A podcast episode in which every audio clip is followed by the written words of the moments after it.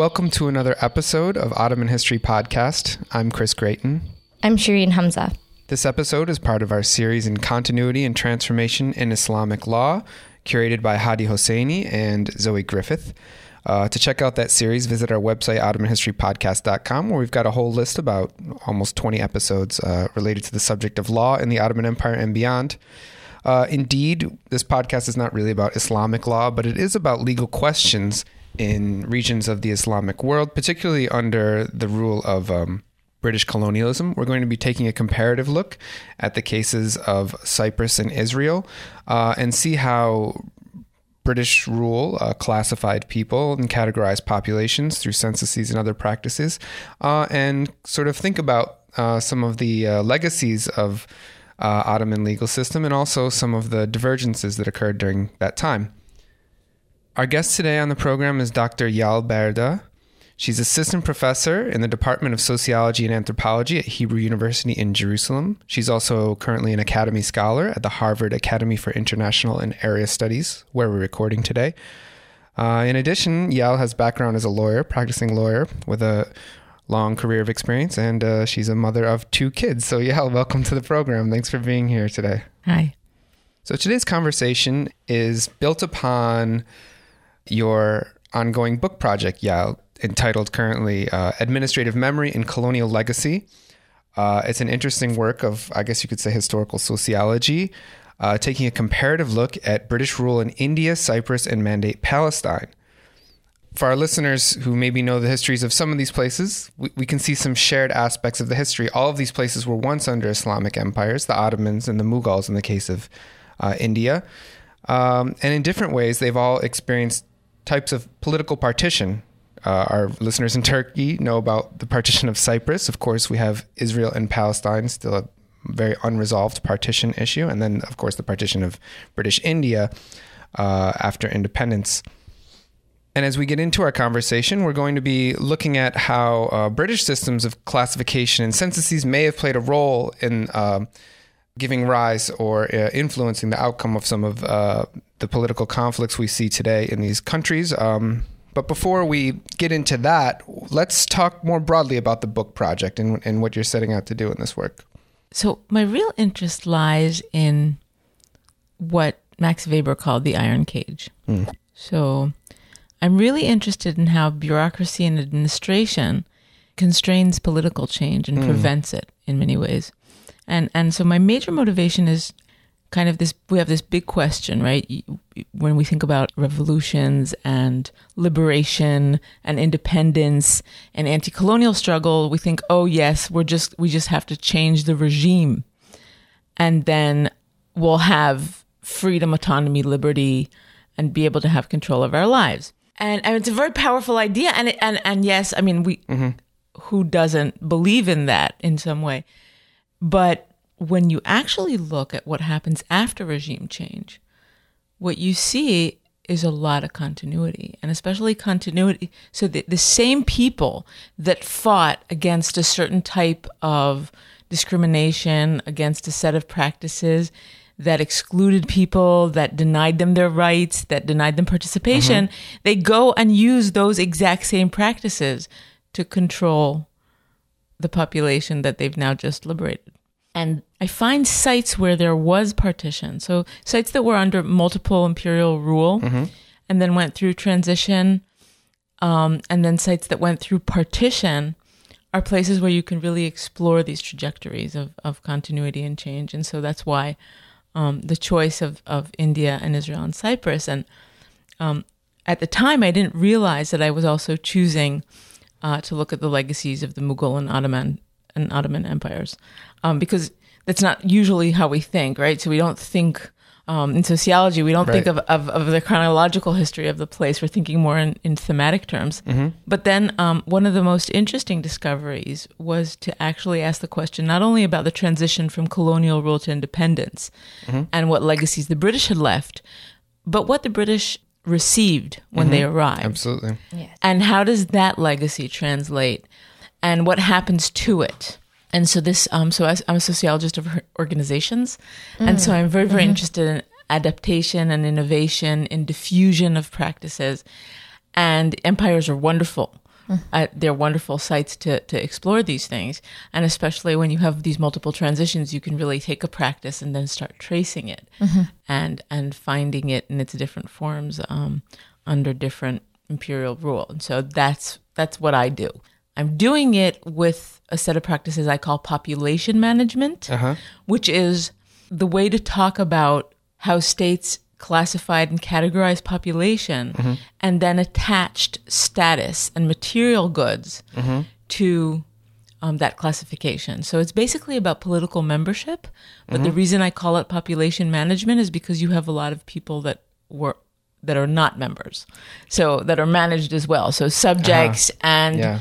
refugees, stateless, people who are considered intruders, foreigners, they're also managed, Right. even though they don't have po- political membership. And that's why talking about citizenship is kind of talking about, you know, the lucky few. And so when you talk about population management, you're talking about everybody and what happens to them. Right. And so that's that's um that's basically the project. that idea about continuity between the ruling bodies that existed before colonialism and the, the empires themselves is really interesting. How do you think that that formed or partly formed the strategy of divide and rule? Right. It's been blamed for a lot of political fragmentation today.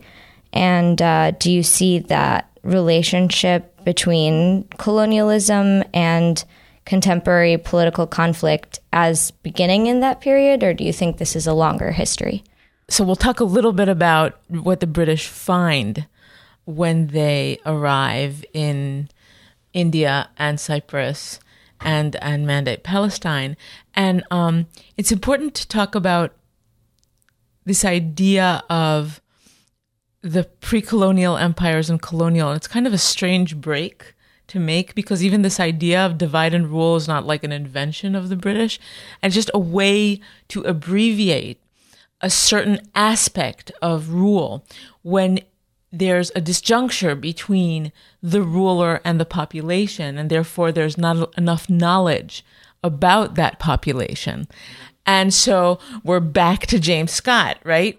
Uh, because the issue of legibility is not born it's not only an issue of European empires. And actually, there's this wonderful work by Ussama Makdisi, I think, um, on the Ottomans in Lebanon and stuff like that. And he's really critiquing this idea that, oh, what, why are you calling this pre colonial? Because uh, it, it, it's obvious that part of the project, for instance, to uh, colonize Bedouins in, in the Hijaz or in, in Yemen was to say, oh, let's figure out what makes these these populations tick. And one of the things that that that people didn't want to do was be enumerated by a census. They Right. feared it for their lives. They were afraid of enumeration in and for good reason Yeah. and and what's what's so interesting is so so we could already see that as the Ottomans are trying to create order uh, by using census, by using data collection, um, they're meeting they're meeting um, a lot of anxiety from the population, and so it's very early on. And so when the British meet this anxiety, it's already like an anxiety upon anxiety. Um, it's a proven anxiety. Right. So it's important to kind of see what the contours were of that rule. And, and, and basically, I think that's what I'm most interested in. What are the set of practices that were done? How was population categorized? What was the actual category? And so I, I mean, I look at census schedules and I look at notes of the census commissioner and how the census commissioner, um, my favorite is is uh, Mills, who was the census commissioner in Palestine, and he's trying to convince these uh, subcommittees to the census, one Jewish and one Palestinian uh, committee, because he couldn't get them to sit th- together uh, in a committee um, to advise him on the census. And they're very worried about enumerating the Bedouins. Everybody's always worried about the Bedouins. Um, that's part of, I think, part of, and, and we know why, right? We, Yeah. we know why empires um, are are fearful of the Bedouins and nomadic people. It's because they move around, and then you can't track them, and that's a security problem. Movement was a security problem very very early on, and the Bedouins represented um, that that kind of problem, and it didn't matter where they were. So nomad, so basically nomadic tribes, no matter if they were in India or or in uh, or in um, yeah, the Nakab.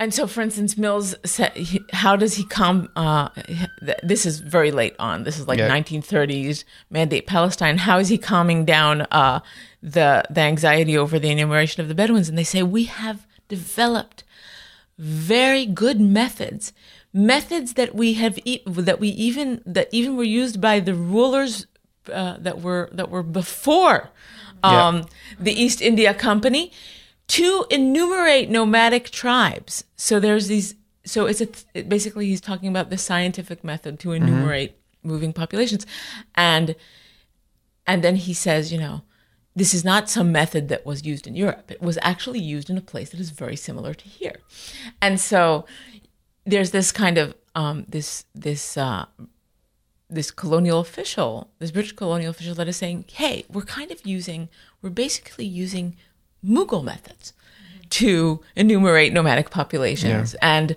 these are time tested um, methods. And that's why you shouldn't worry about it. And I found, you know, it's, it's such a, it's such a strange kind of thing to say considering that for so long, the British colonial administration used to call the pre-colonial empires backward. And their methods were backward. And so suddenly, but when it, you're looking for legitimacy and comparison, then suddenly that becomes something that you pull out of your hat.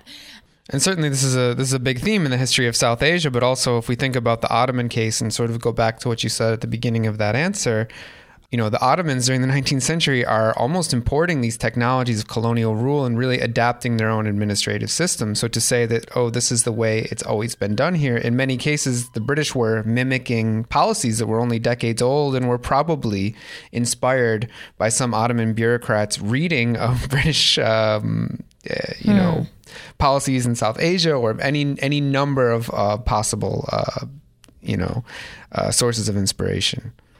Yeah, uh, um, I was just re- recently there was this fantastic conference on imperial comparisons in Oxford, and one of the things that we enjoyed um, seeing in each other's work. I mean, most were historians, and I was like the only sociologist, but um, we enjoyed seeing the way practices are they're localized, right? So they're they're used even if they're borrowed or they mm-hmm. diffuse from other places, then they're localized and adapted. And that's an innovation in itself. So if I'm Sure. using a practice from a different place, but I'm making it local, I'm already changing it and adapting it. And then when I re export that practice, it is no longer the practice I received. Mm-hmm. And so, and so it's kind of a funny thing to say, oh no, this is not from here. Mm-hmm. Well, it is at this point. And then and then the question is what exactly and and how much do origins of practices matter? And I think that's like it's a very big question for us, right? Because we're trying to figure out legacies and influences and how and we're very interested in like the origins of especially um, um, legal scholars, like the origins of laws, and like people that believe. I mean, there's there's there's scholars in comparative law that that think that legal families or the legal origins are basically the most important part of a law, and that they reflect the possibility of a law to be relevant to a different place. And when you actually look at the history of administrative practice, because that's different than law you see that there's a lot more um, movement there and there's a lot more adaptation and so and also the way there's the politics of justifying using something from elsewhere Yep. and that and that politics of justification in itself changes constantly with the conditions that you're talking about so for instance if i'm going to use a practice that is then being contested i say hey i'm not doing anything new. This is the, the british Right. you know. We're not changing the the the, the millet system. That that we're Yeah. keeping the millet system in palestine or in cyprus. We haven't done it. That was here before. We're just organizing it. And by that organization many times they would take um, categories that were fluid that kind of drew fuzzy boundaries around Yeah. communities where the exit and entry was was Right. was easy, was possible.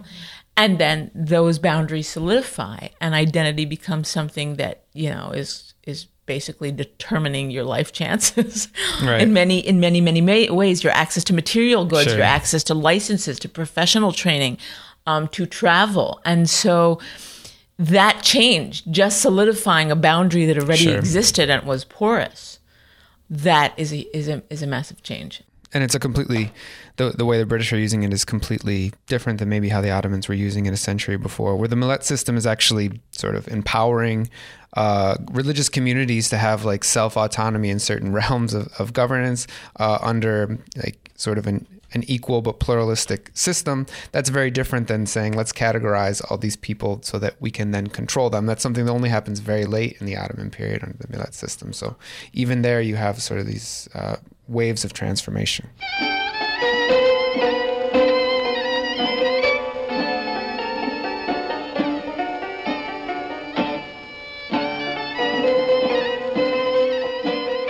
Welcome back to Ottoman History Podcast. Chris Gratien and Shireen Hamza here talking with Yael Berda about her research on population management uh, under British rule in both Cyprus uh, and Mandate Palestine.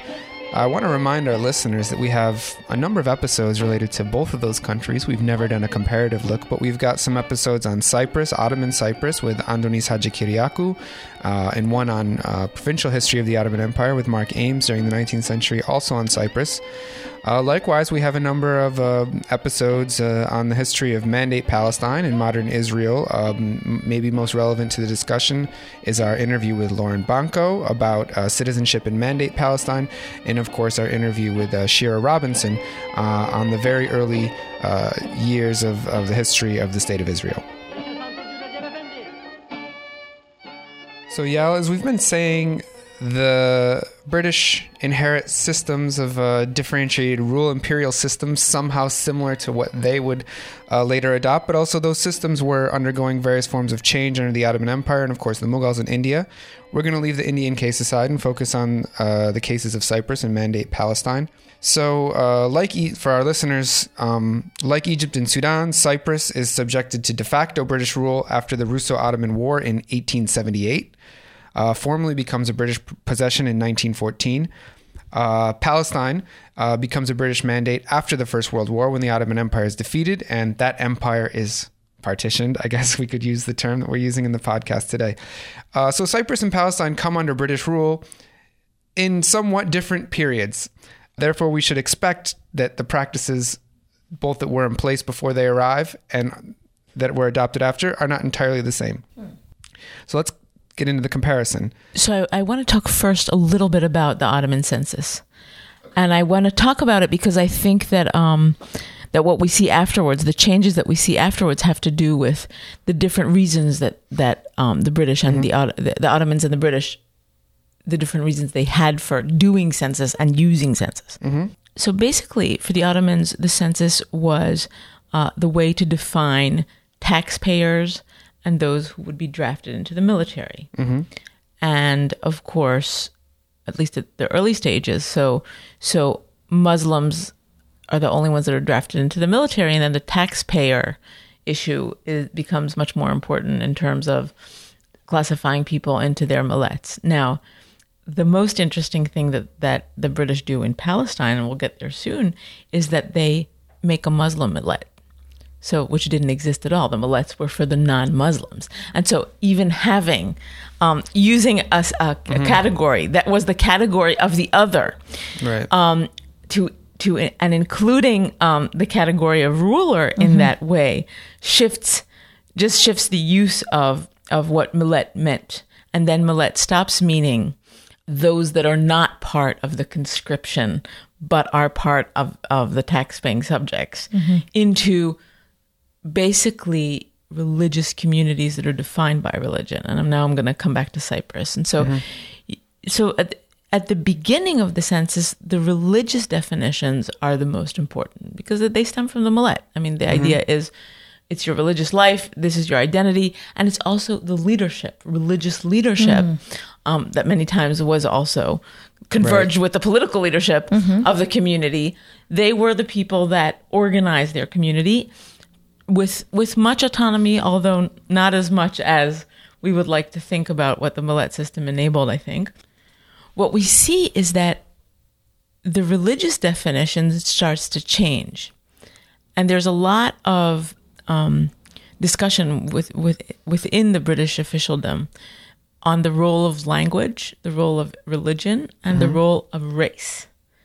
Now, the way they use race, it's kind of like a an all encompassing category. Yeah. Sometimes it looks like it means ethnicity. Sometimes it means national affiliation, what we would call later national affiliations, but it includes a lot of things. And so gradually what begins to happen is that while the earliest censuses are you have the first column which is religion and that's your major column and then there's all kinds of other uh, characteristics like your profession and your region and do you have a family and then your language so by the next census you have religion next to language Many of these regions were multilingual. Um, so, what did they have you been able to puzzle out what they had in mind by language? So what's so interesting is that in Cyprus, you had Greeks, uh, Greek Orthodox, and Muslims who were Turkish Muslims, but they were they were Ottoman Muslims in Yeah. that sense. I mean, they were not. They spoke Turkish, but they were what Rebecca Bryant calls a leftover community. So they were a leftover community from from the Ottoman Empire. So yes, they spoke Turkish, but were they Turkish? This is a whole other other issue. Um, I, I can I can already see the the uh, people fuming at the other end of the podcast um, because I'm not indicating that that they that the Turkish Cypriots were not Turkish. I'm just saying that that they were part of the Ottoman Empire and they stayed in Cyprus. What what happens is that the British classify them as Muslims who speak Turkish, whereas Greek Orthodox spoke Greek. And the most interesting thing that the British do, and there's a lot of work on this. Um, Costas Constantinou wrote, writes about um, the laws of minorities. Andrekos Varnava wrote about uh, minorities in Cyprus. But what the British do is they start lumping this category into Greek. By 1946, you have Greeks and Turks. It's Greek and Turkish and other. And I mean, you have like 18, 19 other minorities, and they're lumped into the category other, no matter what they speak, no matter what they do. And basically, and there's this wonderful quote, uh, Costas Constantinou, he writes, um, so in, in Cyprus, basically, you had to have a hyphenated identity. There was no possibility.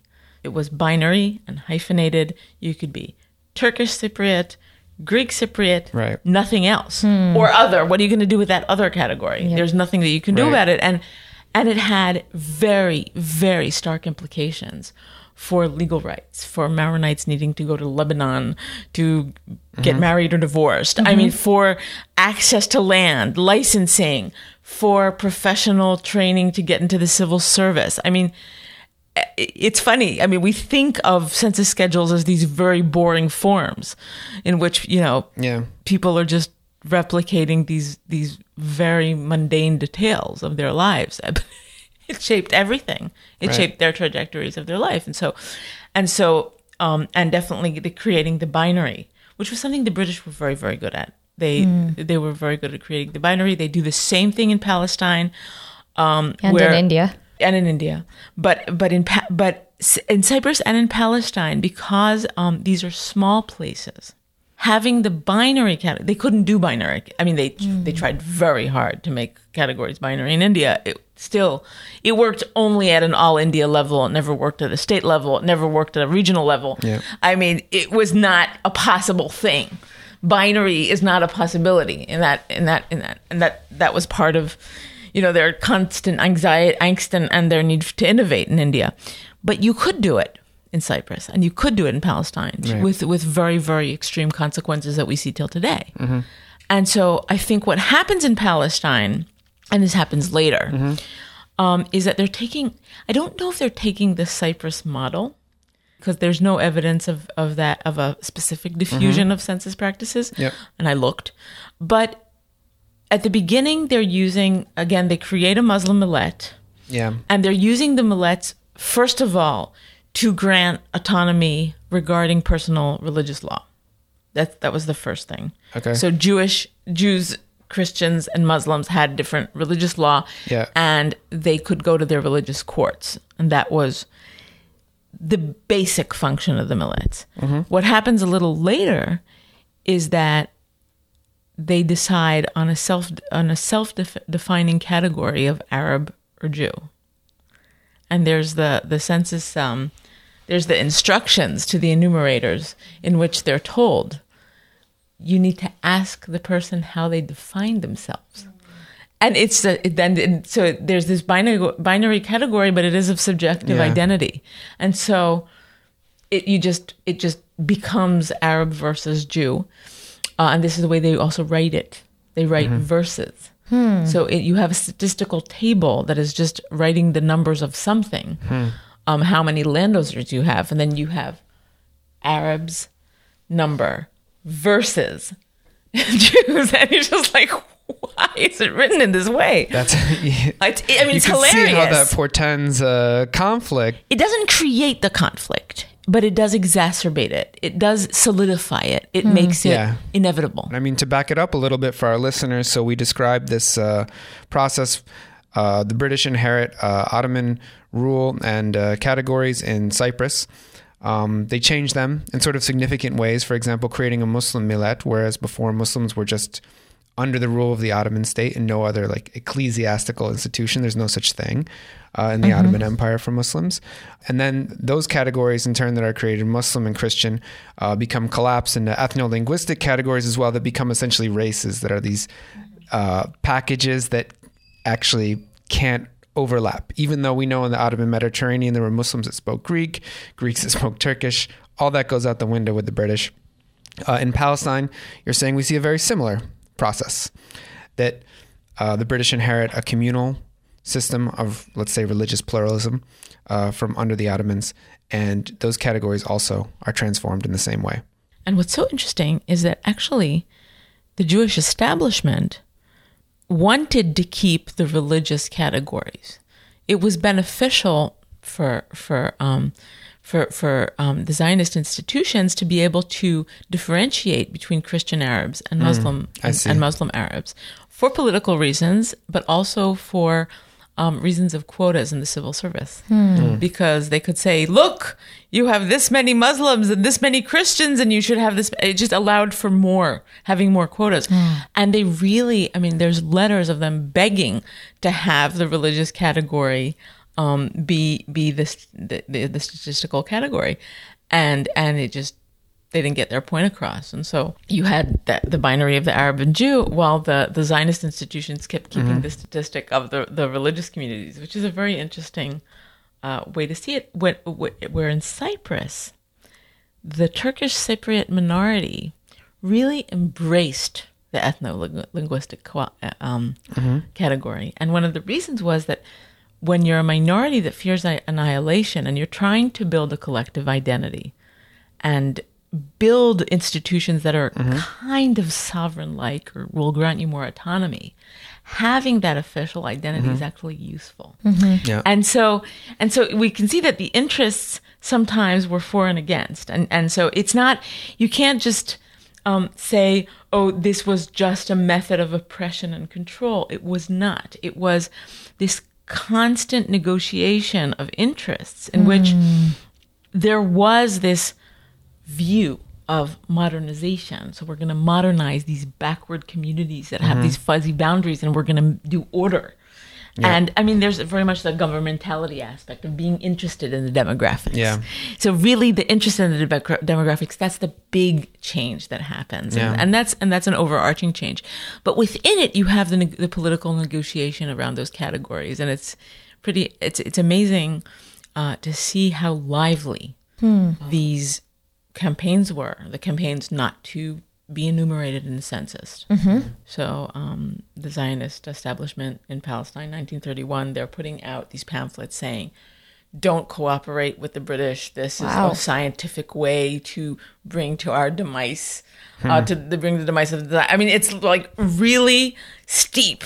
The census itself, and also in Cyprus, of course, in India, there were strikes and hartals around the issue of, of, of census categories. So, so something that we really see as this very bureaucratic form, so boring. I mean, just you know, you look at, at at the at the forms themselves, and you know, thousands of them, and you're just like, what can this tell us? And it tells an, an incredible political story of kind of the management of identity and and also the solidification of it to the extent where it becomes mutually exclusive and that's you know it's it's a it's an it's it's a pretty incredible story where you have like these boundaries that begin as these thin paper boundaries um, and then really solidify into different countries different states and make people foreigners and enemies. And so i find that interesting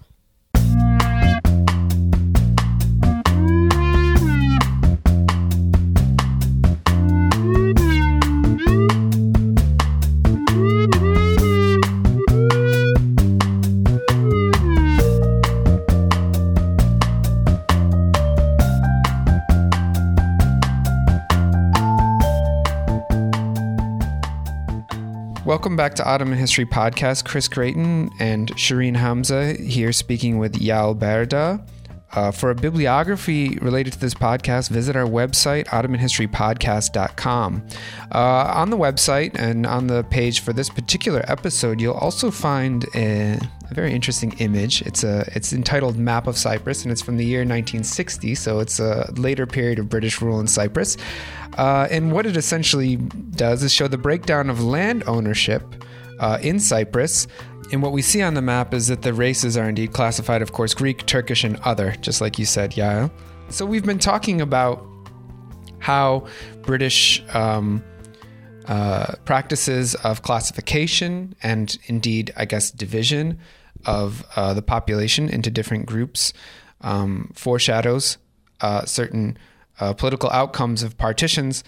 Uh, and one of the categories that emerges with time, as the British are in both Cyprus, Palestine, and many other parts of the world, is this category of race. So let's talk more about how the British uh, use the word race because, um, you know, race means many different things in many different context, contexts, as you said. It's not always a biological thing, as it's sometimes uh, used in, uh, but rather can, can mean a nation. Or So why don't you uh, flesh that out for us a little bit? So one of the things that I found most interesting was one of the census superintendents wrote uh, in 1931. So he writes this about Malaya, but then it gets quoted regarding Cyprus Okay. um, by another official. And he writes The term race is used in a particular sense, for lack of a more appropriate term, to cover a complex set of ideas of which race, in the strict scientific sense, is only a small element.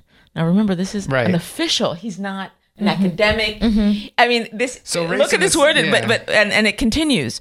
The term race is used for census purposes, a judicious blend for practical ends of the ideas of geographic and ethnographic origin, political allegiance, and racial and social affinities. Mm-hmm. So it's very obvious that it's covering a whole range of things. Yeah. And so, and you see what you see in this map is is is actually something that is pretty interesting, because it's basically telling us that, I mean, you have this narrative that I talked about before, in which Yeah. the British view Turk, Turkish and Greek Cypriots as ethno-national categories. Um, so, but if they're viewing them as an ethno-national category, how come they continue to refer th- to to them as the, there's Greeks and, and Turkish, and that's a division of race? Um, and and I think this quote explains to us why what you see on that map is a division between races. Um, but what what that category does is if you're being called a race, then possibly as a community you might think that the differences are not only linguistic differences or not only religious differences they might also harbor other kind of um, biological differences that race implies and so Well, I mean, what the quote is basically acknowledging is that, look, we're using race as a social construct with all of these things that are actually maybe not, that, that we aggregate for practical purposes, but this is not a biological definition of race in the sense that it's hereditary, but actually, the way they're using it, it kind of is hereditary, right? It kind of fixes all of these things on a person, all of these attributes, uh, right down to, you know, the, the very notion that what their race is, quote unquote, would uh, be relevant for for classifying property ownership. exactly So yeah, we've been talking throughout the podcast about um, classification of peoples uh, and the violence that it may engender, either you know intentionally but often unintentionally. But the consequences basically uh, and indeed foreshadowing the legacies of british population management in different colonial settings. Uh, i guess to conclude the podcast i'll ask one more question. We'll do the same thing to colonial states that, that the british were doing to their peoples. Let's classify them a little bit because we are doing this comparative look. We've seen a lot of similarities between uh, cyprus and palestine and i think to this comparative perspective, one of the interesting things we find is that actually states that lived under colonial regimes experience very different things. I think that Lebanon is a great example of a place where um, the creation of this category of race, uh, you know, Arab, non-Arab, and all of this stuff did not become a meaningful political category. Other uh, communal boundaries uh, became relevant in the case of Lebanon, a, a country that shares a border with uh, Israel, Palestine. Although I would have to jump in there and say that I think that there's very different legacies from from the British colonial um, administrations and from French colonial administrations, Right. and actually, Exactly.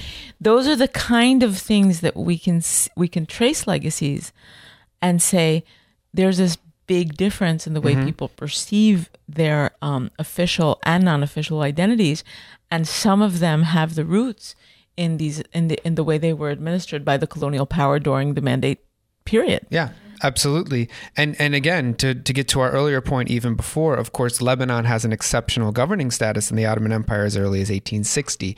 And so we see these layers uh, you know, treating empires strategies and practices as monolithic is especially problematic when we consider the diachronic aspect um, so bearing all of these things in mind let's let's talk about the legacies uh, of british population uh, management policies and practices uh, in cyprus and uh, israel So one of the interesting things is um, in my work, I actually found uh, an incredible similarity between Israel and India, and both had established after um, partition uh, an independence, or the not partition and the Nakba in in in, uh, in Israel Palestine.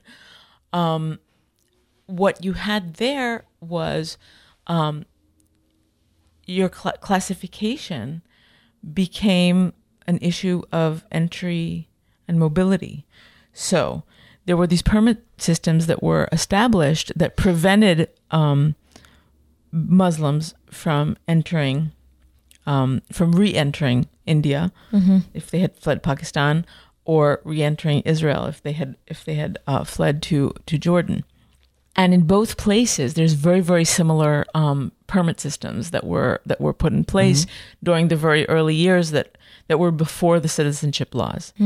Now in Cyprus, this doesn't happen, and um, it's a fascinating thing to, to to to really see how you have very similar trajectories, and then there's a, one different variable. And the difference was that in India and Israel, um, coupled with these um, these census practices and categoriz- categorization practices, there were also a set of emergency laws in place. And Cyprus uh, did not continue the British emergency laws. And so, even though it had this toolkit for managing population, it did not have um, the legal legitimacy to um, to force population and prevent mobility uh, through emergency laws, and and that's that's basically what I found that you can have similar trajectories on on one end, but then there's there's this play between law and administrative practice, and it's a very important one.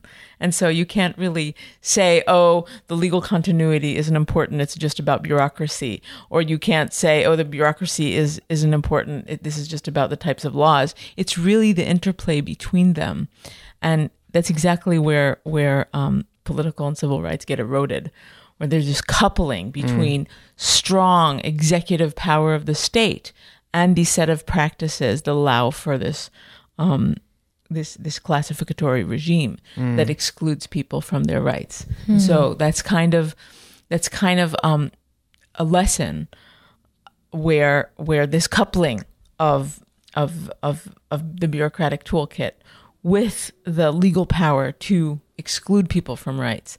That's that's exactly where you find the pockets of of statelessness of of people being treated as intruders and kind of left out of the state.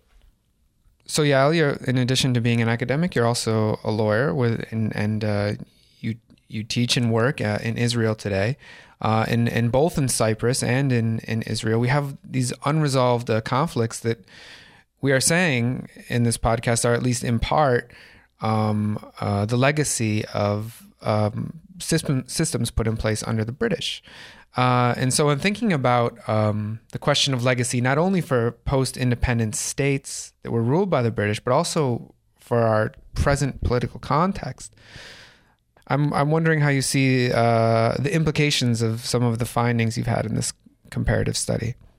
So, of course, I didn't study till uh, until these contemporary times, but what I can say is I think that any solution to these conflicts that are very much about dispossession, not only of land, but also of status, rights, mm-hmm. political participation, possibility for mobility. I mean, definitely in Israel Palestine, everything is about mobility um, and the possibility to move, uh, or possibly immobility. Um, a- any solution to the conflict involves dismantling the racial hierarchies that became embedded in the administration. I mean, mm that's the thing. You can't you can't use um, administrative practices without y- using the political presum- assumptions that were that made them be. Hmm. And so we have to decolonize these administrations, decolonize the classifications. Um, for any solution to go forward, it doesn't matter if you are a, for two state solution, a one state solution, mm-hmm. or like me for a confederation.